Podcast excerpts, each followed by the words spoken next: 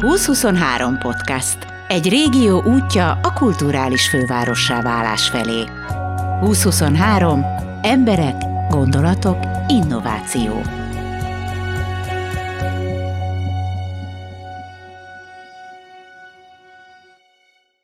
A papírkutya nem is kutya, inkább kísérleti nyúl. Itt modellezik le az EKF ötletgazdái, hogy milyennek képzelik 2023-at. Egy helyi nemzetközi konyhával, egésznapos kiszolgálással, flipperrel, társasjátékokkal, saktáblával, minőségi élőzenével. Olyan második otthonféleség, ahol bárki beszélgető partnerrel elhet. A papírkutya két lelkével beszélgettem. Én Pék Attila vagyok. Igazából gyerekkorom óta vendéglátozok, más nem nagyon csináltam.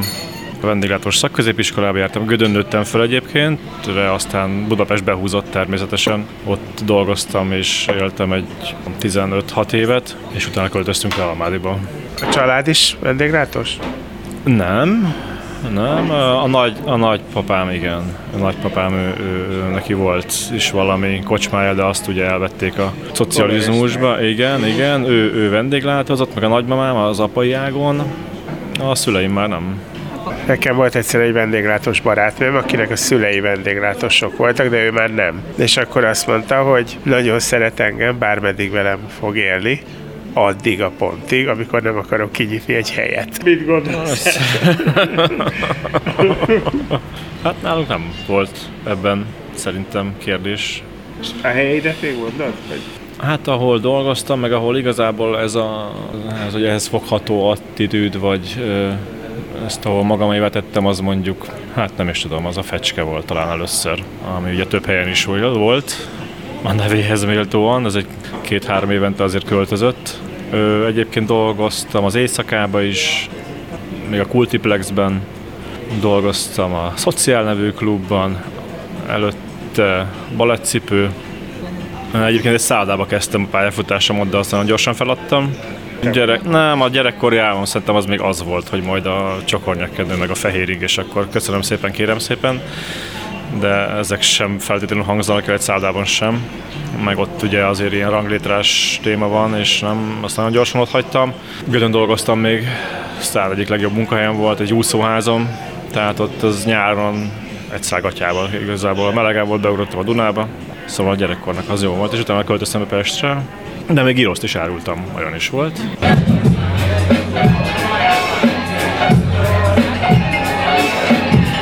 Pékné Rétfalvi Bernadett vagyok, és a férjem után én a vendéglátást a másik oldalról közelítettem, főleg gyerekkorom óta, a pult másik oldaláról. Ettem, ittam, igen, figyeltem, ki mit hogyan csinál, mit lehet jobban csinálni, mit kell máshogy csinálni, de ez csak mezei felhasználói szintű érdeklődés volt elsősorban.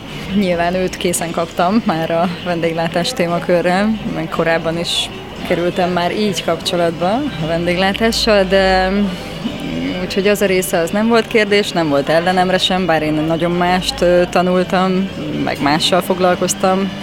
Én az ELTE jogi karán végeztem, politológusként. Nyilván foglalkoztam ezzel is, meg dolgoztam ebben a szférában, de engem jobban érdekelt a boldog életreménye, mint sem a karrier, vagy a, amerre tartunk kérdéskör. Úgyhogy a vendéglátás is szimpatikus volt, főleg ha azt kapcsolatba tudjuk hozni a zenével. Úgyhogy nekem az első számú vonzerő a zene volt a történetben, az élő zene például. Úgyhogy itt az új egységgel kapcsolatban az nem volt kérdés, hogy ez akkor működhet jól, meg még jobban, meg lesz még szimpatikusabb, hogyha ez egy élő zenés hely tud lenni a minden egyéb mellett nem is tudom mi a nem népnevelői szándék, de mert nem vagyok én se okosabb, se jobb, hogy nevelhessek, de maga a szándék, hogy ha az emberek minél többet találkoznak közelről, tehát ilyen karnyújtásnyi közelből, nem koncertteremben, nem, nem ilyen életidegen helyeken, hanem ahol szimbiózisban tud létezni, meg lélegezni a közönség és a zenekar, akkor az mindenkinek az épülését kell, hogy szolgálja, tehát abban biztos vagyok. Akkor két lehetőségetek volt, volt, vagy te leszel vendéglátós, vagy te leszel politológus. Az utóbbiról lebeszéltem volna. De a politológus szerintem az egy olyan szakma, amire az ember azt mondja, ügyes. Nem?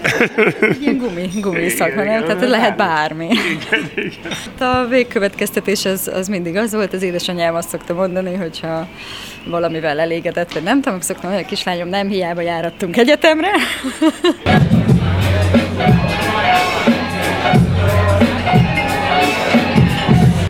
Mondjuk az ember tudta-e, amikor az egyetemet elkezdte, hogy ennek mi lesz a vége, és azzal mit fog tudni kezdeni, és azt akarja csinálni, hát e felől már vannak kétségeim, tehát az, hogy én 18 évesen történelemből, meg magyarból akartam felvételizni, mert a lovasiban mi az ilyen matek, meg, vagy mi magyar, meg történelem faktra jártam, az így biztos volt, de aztán, hogy tudom, még az egyetemen úgy voltam, hogy majd befejezem a jogász szakot is, de arra nagyon hamar rájöttem, hogy én biztos, hogy nem akarok jogász lenni, nem akarom azt az életet, amit ők élnek, nem akarok azzal foglalkozni, tehát hogy becsülöm őket, hogy ők ezt tudják csinálni, nekem biztos, hogy ez nem okozna örömet és boldogságot.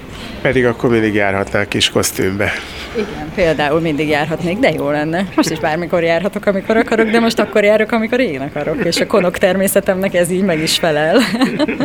ez régen egy lakberendezési bolt volt, de mellette, mellette már volt benne némi süti, kávé, ez az. Mi már ezt üresen láttuk először. Ugye erre az LKF írt ki pályázatot erre az egységre a, mi az utca front, vagy mi volt egy ilyen... Igen. Valami ilyesmi programjuk keretében, hogy bérleti díjban támogatnák a leendő létrejövő egységet, mert láttuk korábban is kiadóként ezt az üzlethelységet, egy induló vállalkozáshoz mérten kicsit sokaltuk a bérleti díjat, meg az egyéb költségeket, meg a beruházandó pénzt, mert hogy ez egy teljesen üres kereskedelmi egység volt. Ennek az átalakítása az jelentős beruházás lett volna, meg lett is. Úgyhogy így a, az LKF-nek ezzel a támogatásával lett szimpatikusabb maga, maga a bérlemény, meg hát én úgy éreztem, hogy ott egymásra találtunk, tehát amit ők hiányoltak és szerettek volna, hogy legyen Veszprémben egy olyan hely, ahová olyan programokat szervezhetnek, ahol közel van egymáshoz a közönség és a zenész, ahol nem kell egy hangvillát megtörteni, ahol nem egy, egy nyolc fős közönséggel operáló kis találkozó jöhet csak létre, hanem egy ilyen klub hangulat. Igazából ez tökéletesen egybevágott azzal, amit mi képzeltünk egy leendő helyünkről. Az első gondolatok, hogy, hogy ezt mi erre akarjátok, ez konkrétan, ha valaki körülnéz, akkor ezt látja, vagy, vagy másból indultatok? Ezt, akartuk. Mi mind a, a vendéglátás szinten, mind a külsőségek vagy belsőségek. Abszolút. Tehát ilyen irányba indultunk, azért vendéglátásban körülnéztünk, illetve hát ezért jártunk Veszprémbe bőven. Láttuk a hiányosságokat a Veszprémi vendéglátásban, Szerintem nagyon sok van, vagy most már egyre kevésbé, de azért sok volt. A nem lehet reggelizni a belvárosban, a, én úgy gondolom, hogy itt a ebédmenü is hagyott. Igen, ott azért az, az nem jó szívvel ettünk. Fogalmazom finoman. Nem, jó, nem jó szívvel ettem, már bocsánat, de hogy itt voltak olyan fura ételek fura áron. Ö, inkább ez a szint volt szerintem itt. Nem tudom, szerintem ez a hangulat, amikor az ember el az a hely, és akkor bejöhet igazából bármikor, tehát hogyha reggel jön, akkor kap reggelit és normális kávét, ha délbe jön, akkor tud ebédelni, ha este jön, vannak finom söreink, boraink, alkoholaink, tehát mind, az a nap, összes napszaknak megfelelően tudunk kínálni dolgokat. Tegyük hozzá, hogy ez így jól hangzik, de azért ez, ez azt jelenti, hogy egész napos személyzet kell ide, tehát azért ez egy, ez egy elég komoly bevállalás. Ez az igazából elengedhetetlen része, tehát a, a forgalom is csak akkor jön létre, ha nyitva van a hely és üzemel, tehát a, fontosnak éreztük a hosszú nyitvatartást, a hosszú konyha nyitvatartást, meg valahogy azt a kötetlen légkört, hogy az embernek tényleg bármelyik napszakban lehessen itt dolga, és bármikor otthon tud itt érezni magad, és jól tud érezni magad, mert aki egész nap itt ül és dolgozik, vagy akik társasjátékozni jönnek be délután, vagy akik Hát maga a kulturális többlet, tehát a, ha éppen koncert, vagy zenés irodalmi est, vagy könyvbemutató. Hogyan építettétek fel a konyhát? Még mindig az árérték arányon én úgy nőttem fel, vagy úgy szocializáltam, hogy az árérték aránya fontos. Tehát lehet nagyon jót, nagyon drágán, lehet szart is olcsó, vagy drágán, már bocsánat, rosszat. Megpróbáltuk, tök rövid étlapunk van, nagyon rövid az étlapunk, tehát nem a lapozgatós, hanem, hanem tényleg egy A4-esre ráfér reggelivel, desszertekre, desszertektől minden ételünk.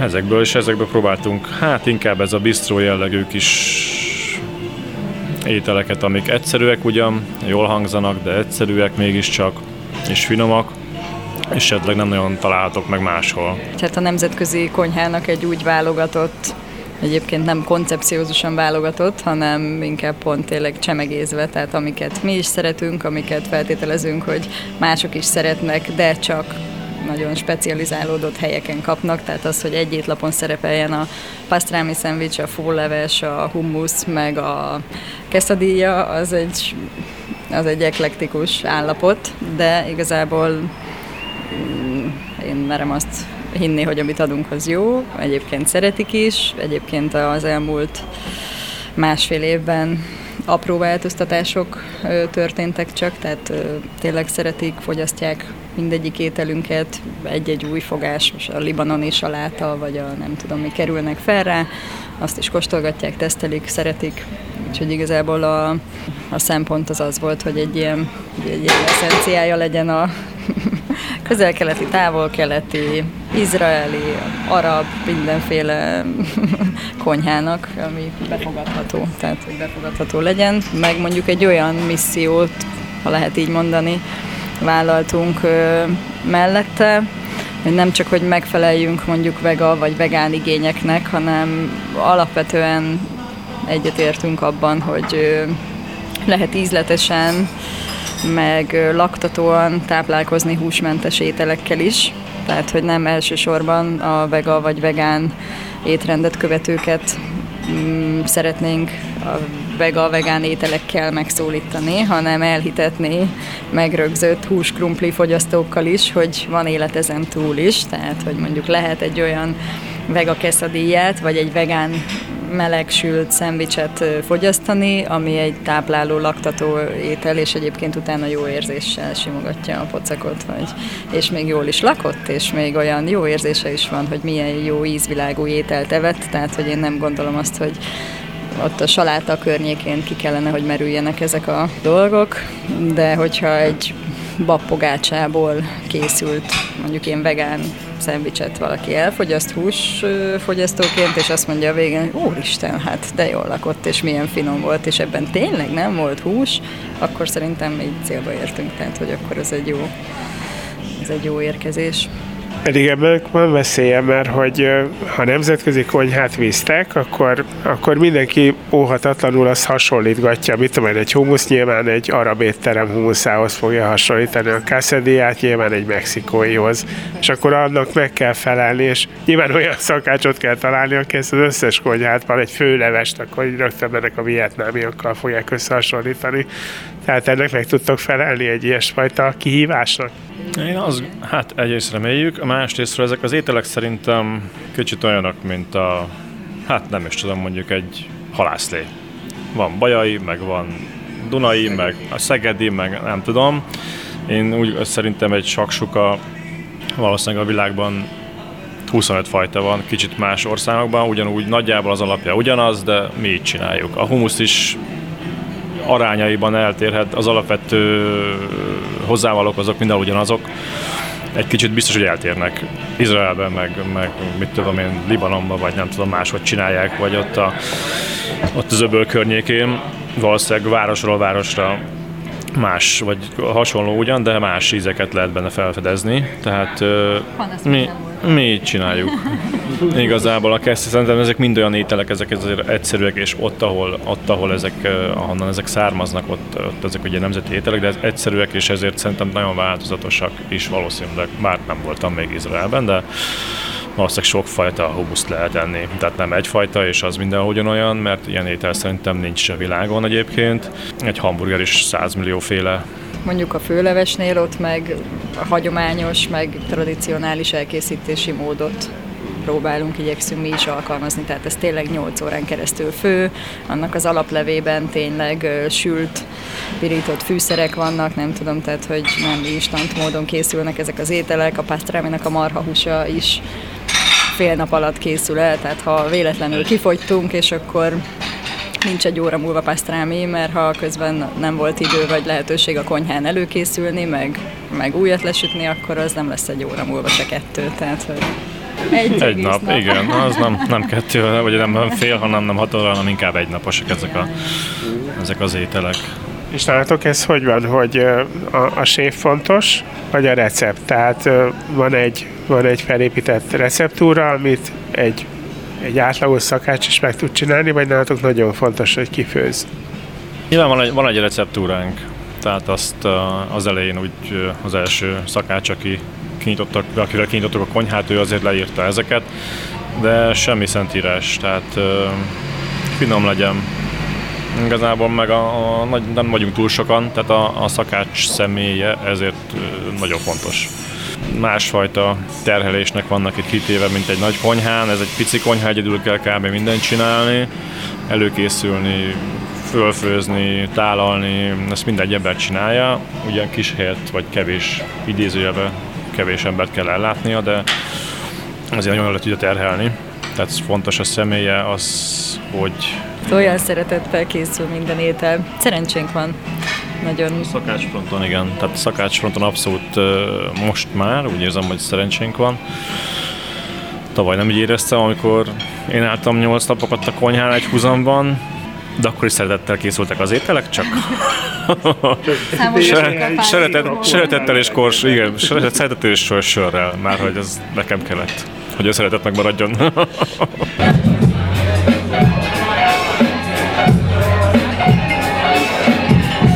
A másik a, a zenei kínálat, ami szerintem ahhoz képest, amit általában egy zenés hely nyújtani tud, szerintem egy legendával erősebb. De ezt hogyan tudjátok megoldani, mert hát végül is azért nem tudom, hogy pontosan hányan tudnak itt leülni, de olyan szintű előadók jönnek itt néha, hogy csak rángatom a fejem, hogy ezt hogy termelitek ki, meg azt hogy termelitek ki, tehát mi, mi itt a gondolat? Hát ehhez a kedves feleségem tud inkább hozzászólni, én csak én csak nézek egyébként. Tehát nem, nagyon, nagyon, nagyon klassz zenészek járnak ide. Én az elején azért nagyon féltem, hogy a, kicsit majd megütjük a 90-es évek egyetemista egyszergitárral valami slágereket éneklő, ne attól nagyon messze vagyunk. Tényleg szerintem a magyar zenészek egy nagyon jó kis krémje jár ide. A működtetése az nem egyszerű, mert az volt az elhatározásunk, hogy itt az első két évben mondjuk nem szedünk még belépő díjat, úgyhogy úgyhogy pult forgalomból igyekszünk kigazdálkodni mindent, ami gyakorlatilag lehetetlen, mert akik fellépnek, az ő gázsiuk ennél lényegesen magasabb, mint ami megvalósítható lenne. Én is erre jutottam. Igen, ezt könnyű, ezt könnyű matek kiszámolni. Nyilván van a, a koncertjeinknek egy jó része, ami úgy történik meg itt nálunk, hogy ez is az LKF-fel való együttműködésnek az egyik ö, oszlopa, ők helyet kerestek, ahol ilyen koncerteket szervezhetnek a városi közönség számára, ami ugye nem volt, így lettünk mi részben. Tehát ők ezeket a koncerteket hozzák, amiben nyilván számunkra az a támogatás, hogy ezeket ők is finanszírozzák. Itt mi olyankor azt vállaljuk, hogy vendégül látjuk a zenekart, ellátjuk őket minden jó, valamiért ők egyébként valószínűleg hálásak, de legalábbis jól érzik magukat, és ez mindenkinek jó, ez nekünk is jó, a zenekarnak is jó, a közönségnek is jó, úgyhogy boldogság van. Egy más része a zenekaroknak ö, piaci alapon jön, akit, akit ki tudunk fizetni, akkor, ö, akkor megint csak win-win helyzet van. Van egy részük, akik a két szép szememért jönnek számunkra vállalható gázsiért, és akkor ők szeretnek idejönni, jól érzik magukat, mi örülünk nekik, hogy meg tudtunk állapodni egy olyan összegben, ami számunkra vállalható, és ők mégis boldogan jönnek. Illetve hát van egy részük, amíg ö, most azért ö, lehet mindenféle támogatásokhoz jutni. kormányzati forrásokra gondolok, Nemzeti Kulturális Alap, Köszönjük Magyarország program, ahol a zenekarnak a gázsiát kormányzati forrásból teremtik elő, és igazából mi befogadó helyként üzemelünk. Mindent, amit lehet, megragadtok, minden lehetőséget. Máshogy nem lehet. Ez máshogy nem lehet. Tehát kigazdálkodni most, hogyha jövőre elkezdünk jelképes összegű belépőt szedni azért, hogy könnyebben fenntartható legyen a rendszer, még hogyha normál belépődíjakat szednénk, akkor sem tudnánk azoknak a zenekaroknak a gázsiát kitermelni, akiket fel szeretnénk léptetni, úgyhogy ez hosszú távon is csak így tud működni, hogy minden lehetséges forrást meg, meg, meg, meg mindent igénybe kell venni, mert a színvonalat azt szeretnénk fenntartani, akkor is, hogyha 2023 végén az LKF végez ezzel az együttműködéssel, és az ő programjuk az lezárult, mi utána ugyanígy szeretnénk tovább üzemelni, csak ugye addig adtunk magunknak egy türelmi időt, hogy addig ráálljunk olyan stabil lábakon, hogy ez tudjon zöggenőmentesen tovább menni. Egyébként meg azért is lenne fontos, hogy, hogy legyen belépődíjas egy koncert, mert egyszerűen egy teljesítmény van. Ami, ami ezt csak, csak ki kéne valahogy fizetni, nem lehet. Ez, szerintem az emberek nagyon könnyen, köztük én is rá tudnak arra szokni, hogy van, ami ingyen van, akkor utána olyan rossz, rossz fizetni érte.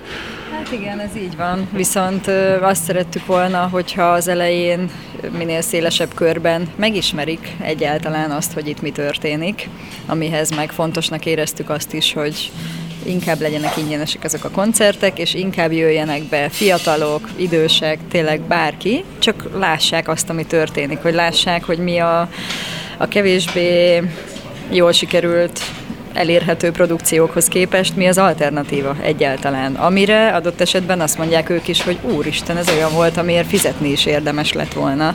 Tehát tegnap este itt egy olyan világszám történt gyakorlatilag, amiért szerintem bárki, aki itt volt, azt mondta volna, hogy ez megért volna neki tényleg bármennyi pénzt, mert az egy csoda volt, ami itt tegnap történt például az az Olá Krisztián kvártet volt, akik a Ryan Kigley nevű angol trombitás fiatalemberrel játszottak, és úgy harangoztuk be az eseményt, hogy seriously good music fog itt történni, és ez tökéletesen létre is jött, tehát olyan szimbiózisban volt a zenekar, a közönség, az atmoszféra, minden, hogy borzasztó boldog volt a végén mindenki, szerintem mindenki úgy érezte, hogy ez a tegnap este, ez lehetett volna egy New Yorki jazzbárban, Amsterdamban, Tokióban, bárhol tökéletes volt, tényleg.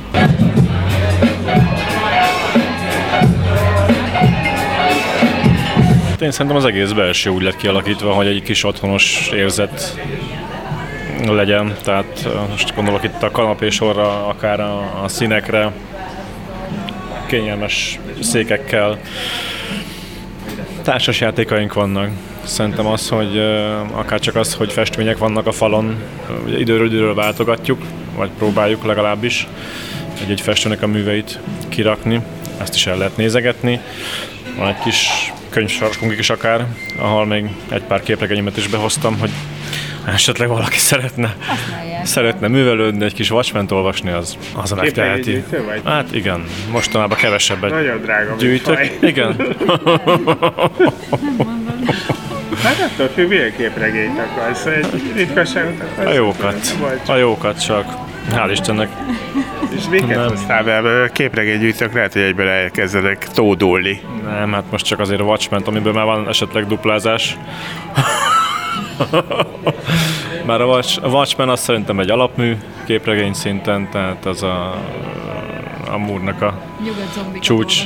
itt lelkesen mindig. Micsodát? Nyugodt zombik. zombik. Az egy nagyon vicces magyar ö, szerzőműve egyébként. A, most tudom, valami olyasmiről szól, hogy a Adi, meg Babics, meg ö, ilyesmi. Ja, úgy nyugat. Úgy, ja, úgy nyugat, tehát a, és akkor a kávéházban ott a zombik, de azt nem, nem értem teljesen, de a, tehát Babics a zombik ellen kb.